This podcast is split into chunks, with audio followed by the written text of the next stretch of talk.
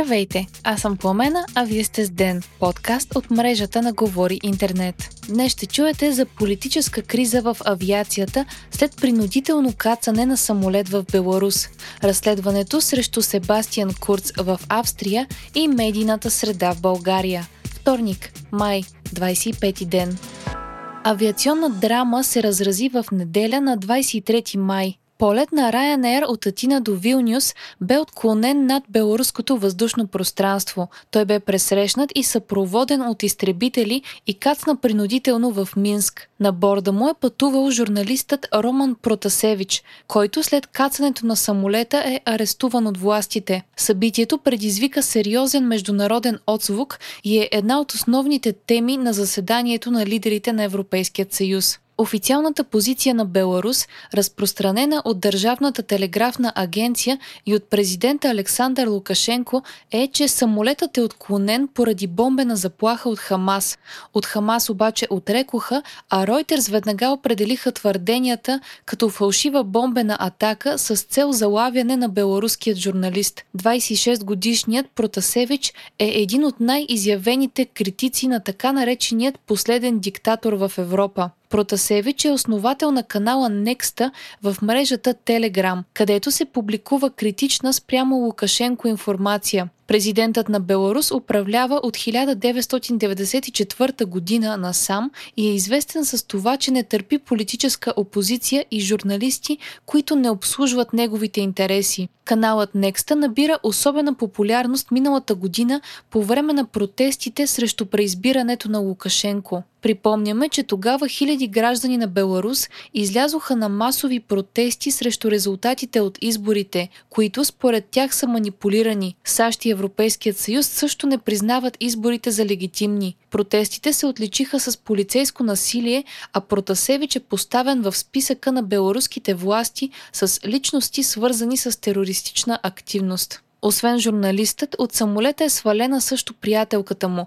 Напускат го още трима души, за които се предполага, че са от беларуското разузнаване. По-късно се появи видео на Протасевич, на което журналистът казва, че е в добро физическо здраве, полицията се отнася много добре с него и че в момента дава показания за участието си в организацията на протестите в Минск. Американският президент Джо Байден изрази мнение, че записът е направен по под принуда и че САЩ се присъединяват към международните призиви за освобождаването на журналиста. Според главният политически опонент на Лукашенко, Святлана Цихановска, Протасевич е заплашен от смъртна присъда в Беларус, тъй като е определен като терорист.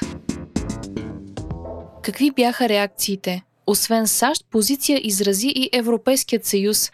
На заседанието на Европейският съвет беше гласувано изготвянето на нови економически санкции срещу Беларус и затваряне на въздушното пространство за беларуски авиокомпании. Европейският съюз също така настоява за незабавното освобождаване на Протасевич и приятелката му, както и гарантирането на свободата им на движение. Русия първоначално подкрепи Беларус, но след това през секретарят на Кремъл призова за разследване на инцидента. Приятелката на журналиста е руска гражданка. България също осъди ареста на журналиста и принудителното спиране на самолета. Президентът Румен Радев, който представя държавата ни на срещата на лидерите на Европейският съюз на мястото на министър-председателят, заяви, че действията на Беларус са абсолютно нарушение на международното право и застрашават безопасността на полетите. Мигновени реакции последваха и от авиопревозвачите.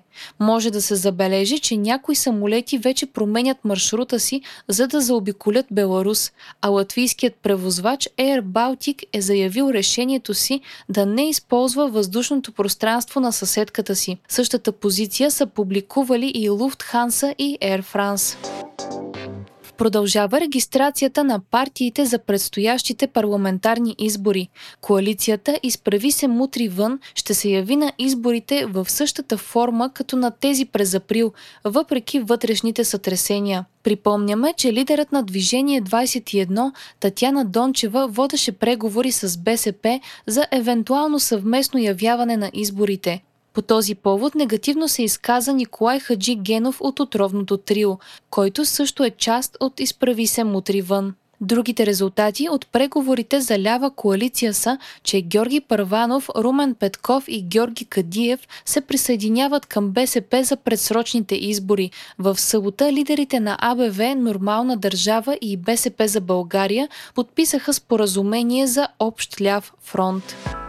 През почивните дни вниманието беше насочено и към медийната среда в България. В събота на 22 май брифинг от централата на ГЕРБ бе излъчен по три национални телевизии, а обществената БНТ прекъсна програмата си, за да излъчи брифинга на живо. Според министърът на културата Велислав Минеков, това действие на БНТ е тежко нарушение и се налага проверка на телевизията, която да установи дали е извършено и престъпление. Минеков каза, че ще изпрати писмо до СЕМ, както и че ще очаква отговор от изпълнителния директор на БНТ Емил Кошлуков, който според министъра е за оставка. Асоциацията на европейските журналисти публикува позиция по повод дела, заведени срещу журналистът Николай Стоянов от бившия директор на Българската банка за развитие Стоян Мавродиев. Според организацията, те са форма на отмъщение и атака. От асоциацията смятат, че заведените три дела от Мавродиев срещу журналиста и изобщо тази форма на турмоз са възможни поради провала на прокуратурата с разследванията на фалита на КТБ и източването на Българската банка за развитие. Стоянов е четвъртият журналист от Капитал, срещу когото Мавродиев води съдебни процеси, пише Дневник. Австрийската прокуратура води разследване срещу канцлера Себастиан Курц, което потенциално може да доведе до затвор. Обвиненията срещу него са за лъжесвидетелстване под клетва пред парламентарната комисия един от най-младите и харизматични европейски лидери, който е във втория си мандат, отново е под светлината на прожекторите заради така наречената афера Ибиса. За какво става въпрос? През май 2019 година се появи видео с участието на тогавашният вице-канцлер Штрахе, който е и лидер на партията на свободата, коалиционен партньор на правителството на Курц и жена, която се представя за племеница на руски богаташи. Във видеото Штрахе предлага помощ за осигуряване на строителни проекти на завишени цени срещу дарения за партията му, пише Свободна Европа. Видеото предизвика политически скандал и доведе до оставката на правителството и предсрочни избори. Вниманието на разследващите сега обаче е привлечено от реплика на Штрахе, която говори за връзки между ръководството на Народната партия и назначения в хазартни компании, както и в държавната холдингова компания ОБАК, част от която са петролната ОМВ, Телекомът А1 и австрийските пощи. На изслушването на парламентарната комисия Курц е заявил, че няма общо с назначенията в борда на държавната холдингова компания. Отрекал е и да се е намесил в назначаването на негов приближен начало на дружеството с годишна заплата от 500 000 евро. Според прокуратурата обаче, Курц е дал неверни показания, а държавното обвинение е публикувал съобщения, в които изглежда сякаш Курц е съдействал за назначаването на приближени на негови министри и на свои близки. Италианската рок-група Манескин спечели Евровизия 2021. Представителят на България Виктория Георгиева остана на 11-то място. Победата на Италия бе белязана от скандал, след като вокалистът на групата бе обвинен в употреба на наркотици по време на финала. Той отрече слуховете и доброволно се подложи на тест за дрога, който бе отрицателен. Това е третата победа на Италия в песенния конкурс, а Евровизия 2021 се проведе след година прекъсване поради пандемията. Президентът и министър-председателят на Мали бяха арестувани от армията, предадоха световните агенции. Те са били отведени във военна база в Кати, в близост до столицата Бамако. Международната общност осъди ареста и настоя за незабавно освобождаване на двамата. Анализатори се страхуват, че събитията могат да доведат до втори преврат в страната само в рамките на една година. Преди 9 месеца тогавашният президент бе отстранен от поста си чрез военен преврат. Българският пловец Йосиф Миладинов спечели сребърен медал на 100 метра бътерфлай на Европейското първенство по плуване. Това е най-големият ни успех в мъжкото плуване. Миладинов е един от петимата ни пловци с квоти за Олимпийските игри в Токио.